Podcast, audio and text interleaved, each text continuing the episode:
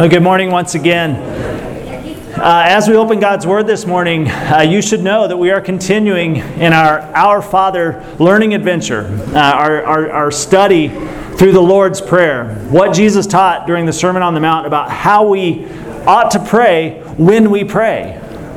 In the life of faith, following after Jesus, it's assumed that we will pray, that we will actually engage our Creator that we will go to our Father, that it's actually possible and it's actually encouraged, expected that we would get into conversation with our Maker, with our God that desires to be known uh, to us as a Father, which we've been raised in the church, so we've heard uh, God the Father, uh, God is our Father, so many times that's not breathtaking, that's not remarkable, but that God, the Creator God of the universe, Yahweh, the God that, that, that, uh, revealed himself to Moses in the burning bush, that led Israel out of Egyptian captivity uh, by uh, cloud by day, fire by night, that split the Red Sea, that, that God wants to come close and be known as Dad.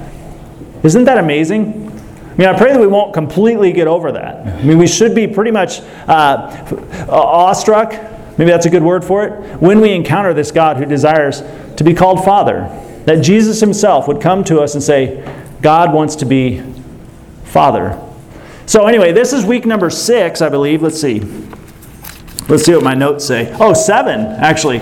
Week number seven of a 600 part series. Uh, actually, it's more like 14 part, but anyway, feels like it sometimes. Uh, let's begin. Oh, today's message is called Hallow. Hallow. I'll explain more in a, mo- in a moment. Let's begin by reading the Lord's Prayer in Matthew chapter 6, verses 5 through 15. Go ahead and stand as we hear God's word. Matthew chapter 6, verses 5 through 15. Jesus says, When you pray, don't be like the hypocrites who love to pray publicly on street corners and in the synagogues where everyone can see them.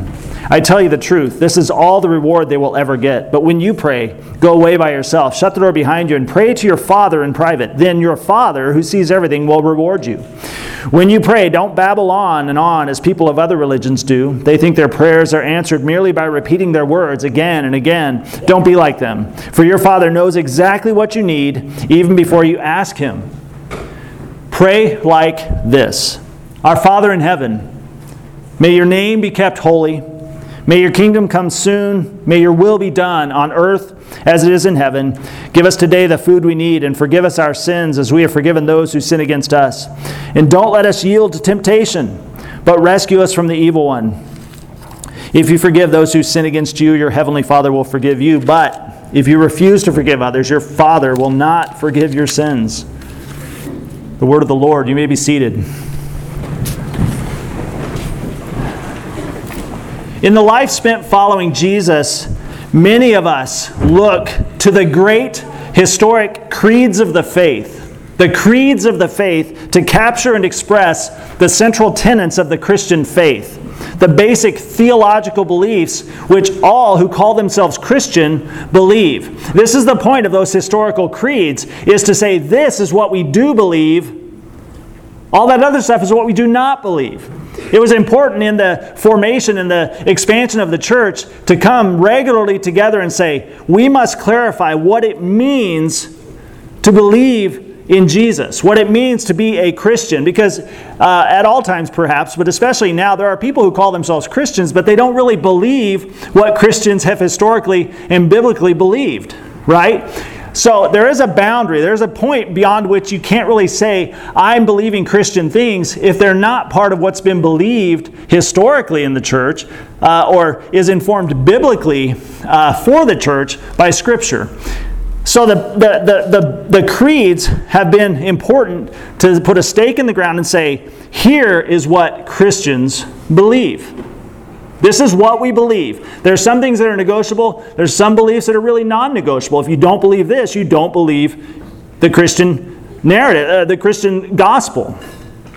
Uh, you might be familiar with the Apostles' Creed. I believe in God the Father, uh, Almighty, creator of heaven and earth. I believe in Jesus Christ, his only Son, our Lord, who was conceived by the Holy Spirit and born of the Virgin Mary, and so on. You've heard the Apostles' Creed, but there's also the Nicene Creed, the Chalcedonian Creed, the Athanasian Creed. Lots of creeds, lots of statements throughout church history that bring us back to that center, bring us back to the scriptures and say, this is what it uh, means to be a Christian. This is what we believe. Depending on your upbringing or your experience in the church, you may or may not be that familiar with one or more of these ancient Christian creeds. If you were raised in the high church, like Catholicism or uh, Anglican, uh, things like that, you probably said the creeds every Sunday.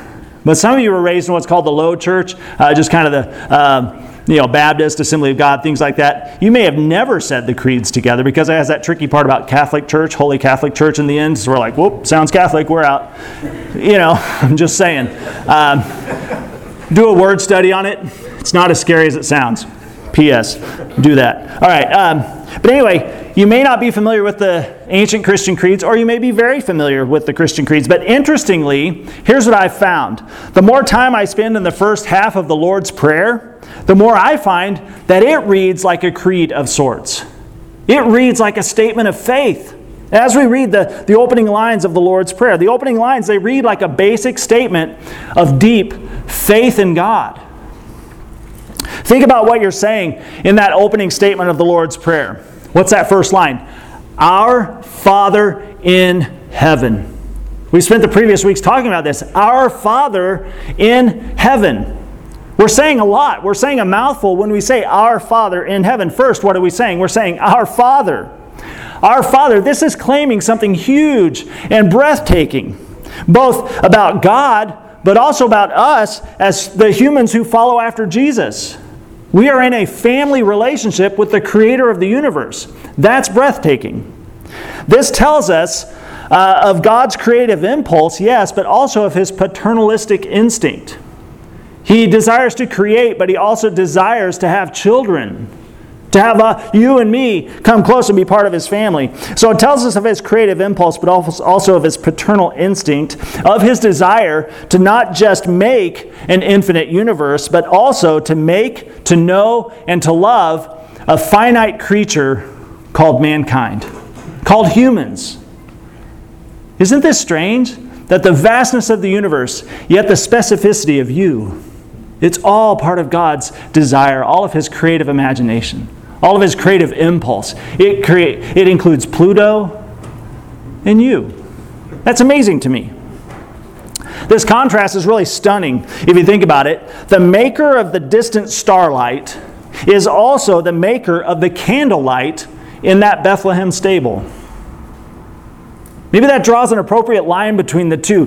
The creator of the distant starlight is also the creator of the candlelight in that Bethlehem stable. G.K. Chesterton muses about this very fact. He says, The wise man will follow the star, low and large and fierce in the heavens, but the nearer he comes to it, the smaller and smaller it will grow, till he finds it in the humble lantern over some little inn or stable. Not till we know the high things shall we know how lowly we are. This is our God, our Father. Second, Jesus' prayer locates God in heaven. In heaven, by, uh, which by extension then locates us not in heaven. Okay, our Father in heaven means that we are on earth, not in heaven. We are separated uh, in distinctly different locations from there where God most fully is revealed and most fully present at all times the throne room of God in heaven. This locating of God and of us, it illustrates and draws into relief, into contrast, the sad tragedy of the, uh, of the fall, of sin.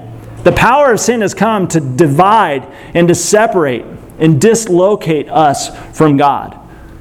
So we must acknowledge He is our, God, our Father, but He's in heaven. And we're not. We're not. But here's the thing this, this, this distinction of place, it's not just to highlight our depravity or our loss or our desperate situation. Trust me in this. It, this distinction, it serves to orient our longings to inspire our hopes, which are addressed then in the second part of the Lord's Prayer that we read in verses 11 through 13.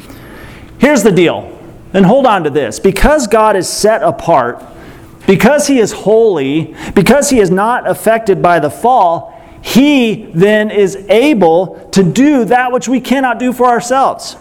He is able to deliver us, to save us, and to heal us. He stands outside the mess we've made through our rebellion and our disobedience so he can come and rescue, redeem, and heal. That's good news. Now, in the Old Testament, the place where God met with his people uh, on Mount Sinai, uh, in the tabernacle, or later in the temple, it was a hallowed and holy place. It was hallowed and holy and thus separate. It was a separate place. But it was also that place which, uh, in which the most important things happened. The most important things of all happened in this meeting place between heaven and earth, between God and man. This is where the prayers were offered, where guidance was given, where sacrifices were made, and where heaven and earth joined. Where the space between became so thin that they joined together. Since the beginning, God's ambition has been to dwell with his people. We see this throughout all of Scripture. God's desire, his ambition has been to dwell with his people, to bring his place and our place together. And remarkably, he, he always finds a way to make this happen. Even though the, the fall was great and it caused huge um, separation and a huge sense of loss and exile and wandering, God has been coming into our space to bring us back to Himself, to bring His place and our place together all the way through the Old Testament and the New Testament. Uh, N.T. Wright clarifies. He says, God is not a man made idol. He is the living God who dwells in heaven and longs to see his sovereign and saving rule come to birth on earth. This is, in fact, a prayer for the kingdom of God to become fully present not for God's people to be snatched away from earth to heaven, but for the glory and beauty of heaven to be turned into an earthly reality as well. When that is done, God's name, his character, his reputation, and his very presence, God's name will be held in high honor everywhere. The first half of the Lord's Prayer is thus all about this God. The God that desires and will bring heaven and earth together one day. So, our Father in heaven. Now, this brings us to the third theologically rich statement of the Lord's Prayer at the end of verse 9. May your name be kept holy. Our Father in heaven, may your name be kept holy. Now, what does this mean? Here we are guided to affirm that God is holy and to keep his name hallowed. Now, as silly as it may seem, perhaps it's good for us to stop here and define our terms. Okay, sometimes uh, you've been in a, in a conversation where someone keeps using a word and you're like either saying, I don't know what that word means, or I don't think they know what that word means. That happens to me a lot. It's like that word you keep using, I don't think it means what you think it means. What do these terms mean? What does it mean to be holy? What does it mean to be hallowed? We say and we sing the word holy a lot, all the time in church, but what do we mean? Well, holy is defined as having a pure quality. Holy means having a pure quality, uh, being entitled to worship, and being venerated as sacred. If a thing is holy, it is worthy of our worship and of veneration and of being uh, uh, held as sacred. Eugene Peterson takes it further. He says, Holy is the word that sets God apart and above our attempts to enlist Him in our wish fulfillment fantasies or our utopian schemes for making our mark on the world. Holy means that God is alive on God's terms alive in a way that exceeds our experience and imagination.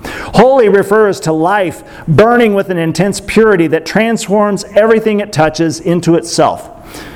Because the core of all living is God, and God is a holy God, He requires much teaching, or we require much teaching and long training for living in response to God as He is and not as we want Him to be.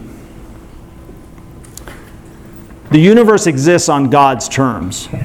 His holiness informs and directs everything. So, our engagement with God, the long training, the much teaching is incumbent upon us to conform ourselves to Him in order to be transformed. Now, that's holy. Having pure quality, entitled to worship, veneration, and sacred. Now, hallowed. What about that word? Hallowed. What should we make of this old Harry Potterish sounding word? Hallowed. Hallow. Hallow means to make holy. To make holy or to sanctify, to consecrate, to honor as holy, sacred, or to venerate. Hallowed means to be made holy. So, depending on the Bible translation you're using, we find that God our Father in heaven, we find that He's in heaven and that His name uh, is to be kept holy or His name is to be hallowed.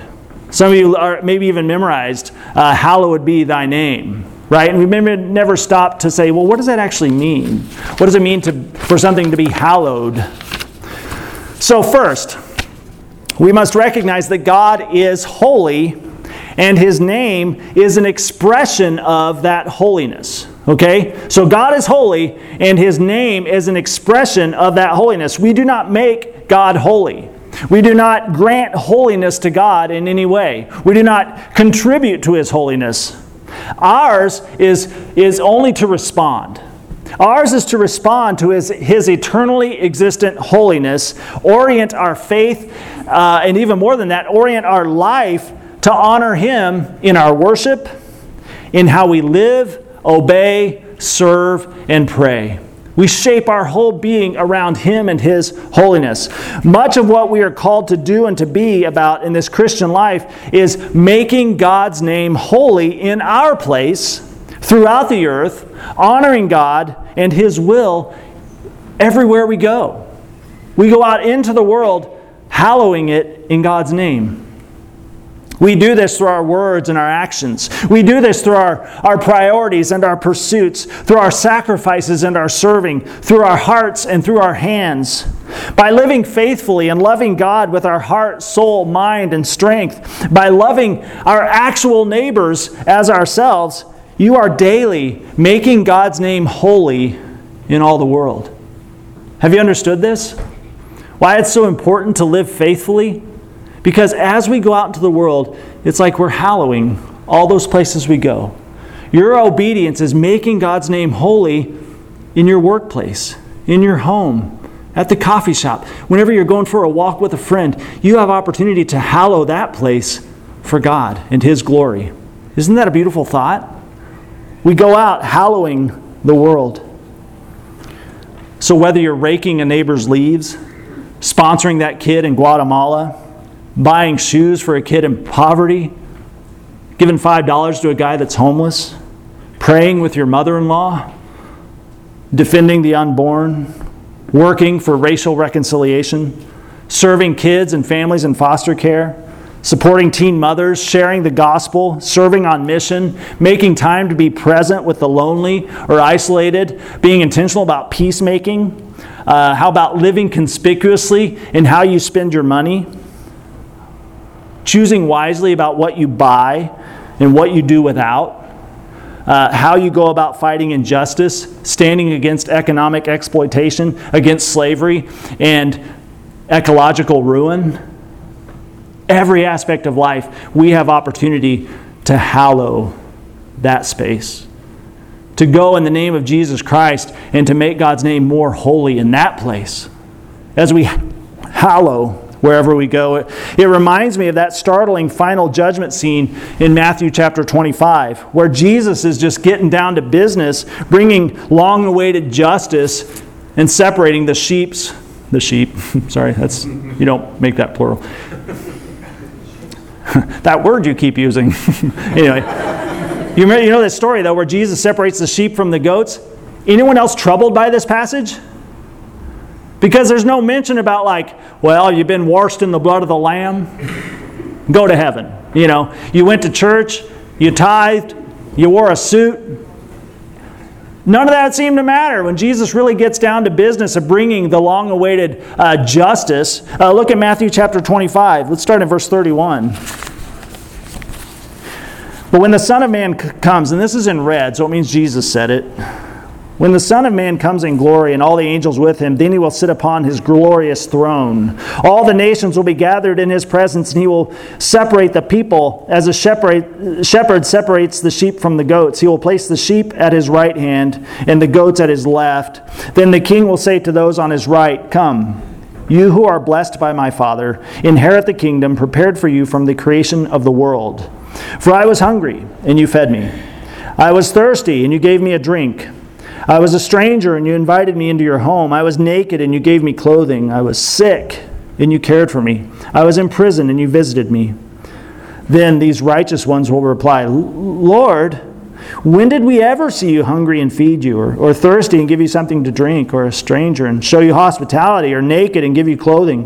When did we ever see you sick or in prison and visit you? And the king will say, I tell you the truth. When you did it to one of the least of these, my brothers and sisters, you were doing it to me. Then the king will, t- will turn to those on the left and say, Away with you, you cursed ones, into the eternal fire prepared for the devil and his demons. For I was hungry, and you didn't feed me. I was thirsty, and you didn't give me a drink. I was a stranger, and you didn't invite me into your home. I was naked, and you didn't give me clothing. I was sick and in prison, and you didn't visit me. Then they will reply, Lord, when did we ever see you hungry or thirsty or a stranger or naked or sick or in prison and not help you? And he answer, he will answer, I tell you the truth. When you refused to help the least of these, my brothers and sisters, you were refusing to help me. And they will go away into eternal punishment, but the righteous will go into eternal life. See what I mean? This is rough. That's a harsh passage. Both people were caught off guard, like, wait, what? I thought I was doing it right. Jesus makes it clear, though, how we live our lives have it it has eternal implications. How you spend your days, how you interact with others, how you spend yourself in service to others makes a difference eternally. And it's not just about going to heaven or hell when we die. Okay? We miss the point if it's just about you behaving now so you can go to heaven later. That's not the point. It's not just about us going to heaven or hell when we die, it's about knowing and not knowing God. It's about knowing and not knowing God. It's about keeping and not keeping His name holy in all the earth. Do you see the distinction here? Were you keeping God's name holy in the world? Were you hallowing all those places in which you were sent? By feeding the hungry, by giving water to the thirsty, by welcoming strangers, by clothing the naked, by caring for the sick, by visiting the prisoners, we are hallowing God's name in all the earth in a very real, very meaningful, and very substantial way. This Matthew 25 passage has always haunted me. It's always haunted me. Why? Because the goats in this story, they aren't bad people. It'd be easier if he's like, okay, and those on his left were a part of Al Qaeda. You know, it's like they, they weren't the murderers, they weren't Al Qaeda, they weren't devil worshippers, you know? They were kind of normal people. They were people just like us. They were simply going about their lives, but they just weren't paying attention. They weren't paying attention.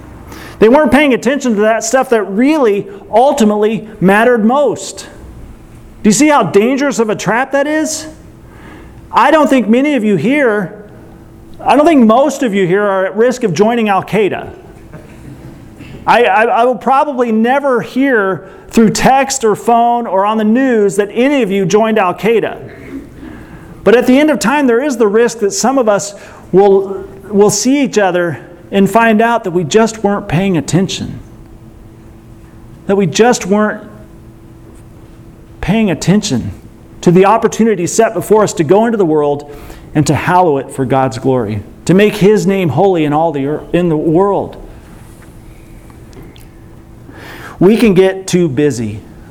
We can become too self-absorbed to care for other people. And God notices. Because God shows up in those people the thirsty, the hungry, the sick, the naked, the homeless, the imprisoned. Every day, Christ comes to us in his distressing disguise. And what we do with him makes all the difference. We fail to hallow God's name when we don't care for others when we don't take onto ourselves the, uh, the awareness that Christ says, You go out in my name and you make this place holy by how you live. If we fail to hallow God's name during the days that we've been given, we will become strangers to Jesus. This is heavy, man. That we could sit in church week in and week out, live our whole lives considering ourselves a Christian, but in the end, have Jesus look at us and say, I don't know you. I don't recognize you. You didn't really live like a person who follows after me would live. So depart from me. Ay caramba, that's, that's bad news. That Jesus, the one whose name we claim, would look at us and say, I don't recognize you at all. You have no family resemblance. In the end, those who are strangers to Jesus, they slip terribly away. They slip away terribly into a nameless, eternal, tortured anonymity apart from their Creator, who is our Father. They slip away into an eternity devoid of, of the image of God, devoid of their own humanity, devoid of God's holy presence. This, my friends, is what hell is like. Being apart from God, no longer having His image, no longer being human, being lost forever. Yeah, throw in flames and worms, all, whatever. It's bad enough to know that you will be separated, slipping into an eternity, a nameless, tortured eternity apart from God. I don't preach about hell very much, but it's hot enough in here today that I, it really worked out well. This is a grim scenario. This is a grim scenario. Uh, and this is what hell is like. For those who are unfaithful to Jesus Christ's command, this is what eternity holds. But the point of the gospel, hear me say this the point of the gospel is not about punishment. It's not about punishment. John 3:16, what's it say? For God loved the world so much that he sent his only son Jesus Christ that whosoever believes in him would not perish but have life eternal. They would not slip into this nameless, tortured anonymity for eternity. But they would know God and they would brought in, be brought into new and abundant life. What Jesus came to tell us and accomplish for us, to make available to us, it's about invitation invitation to dwell with God and to live rightly in relationship with Him. That's at the heart of the gospel. Ours, then, is to join with Jesus in hallowing his Father's name. To join with Jesus in celebrating God's holiness in all the world so that we can know God and be with Him forever, and then to see His kingdom and His will done here on earth. His kingdom come, His will be done now and forevermore. Whew. Let's pray. Father, thanks for your goodness. Thank you that it has gravity, what you've accomplished, what you came to, to, to overcome on our behalf. God, may we be attentive.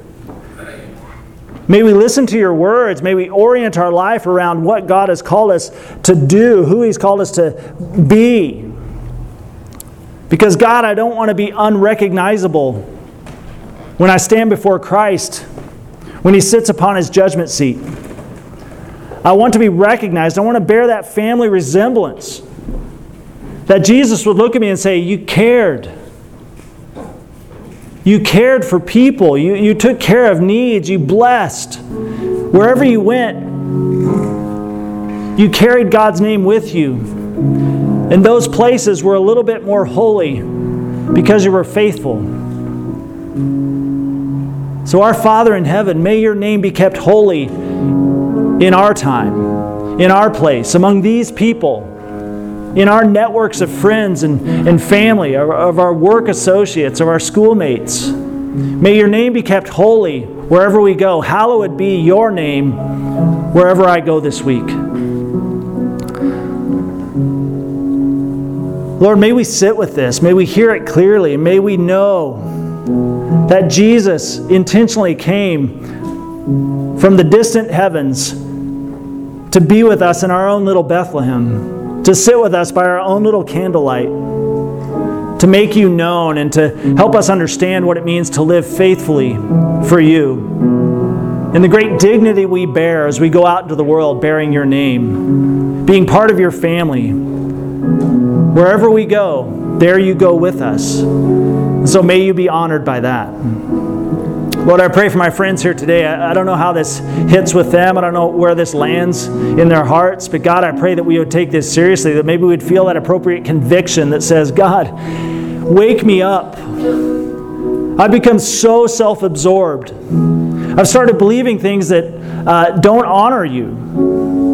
Lord, correct me, refine me, purify me, and save me. Lord, I pray for my friends, whether they've been considering themselves Christians before or not, or whether they've uh, been uh, never following Jesus. I pray that today would be a time of honesty and of reckoning.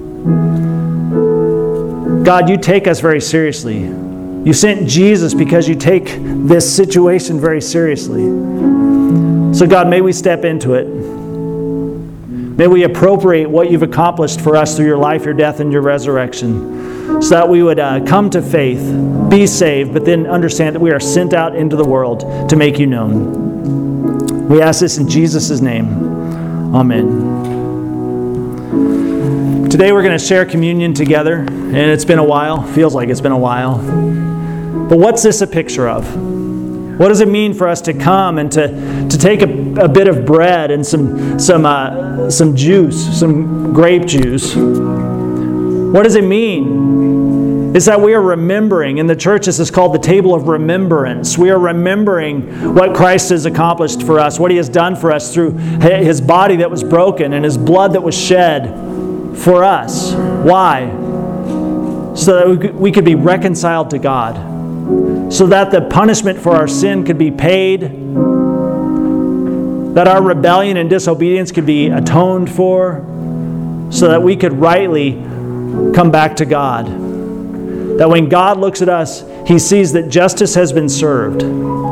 Your, pit, your, your sins, yes, they must be punished. But for those who have trusted in Jesus Christ, those sins, your sins, past, present, and future, they've already been punished.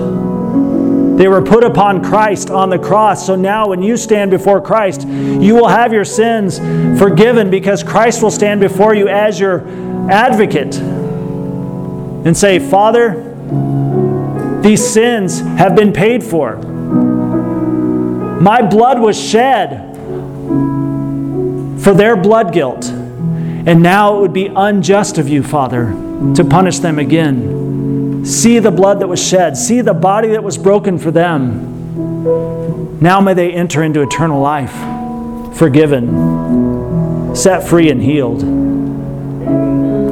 If you followed after Jesus, this is for you. This is us coming together to remember the body that was broken, the blood that was shed as we partake together.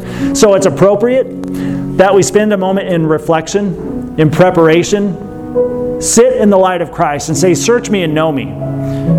God, is there any wicked way in me? Then lead me in the path of repentance. So take a few moments to prepare, introspect. When you are ready, I'm going to invite you to come down here Take the elements and return to your seats down the outside aisles. Once everyone has been served, we will partake together. So, no rush, but come when you're ready.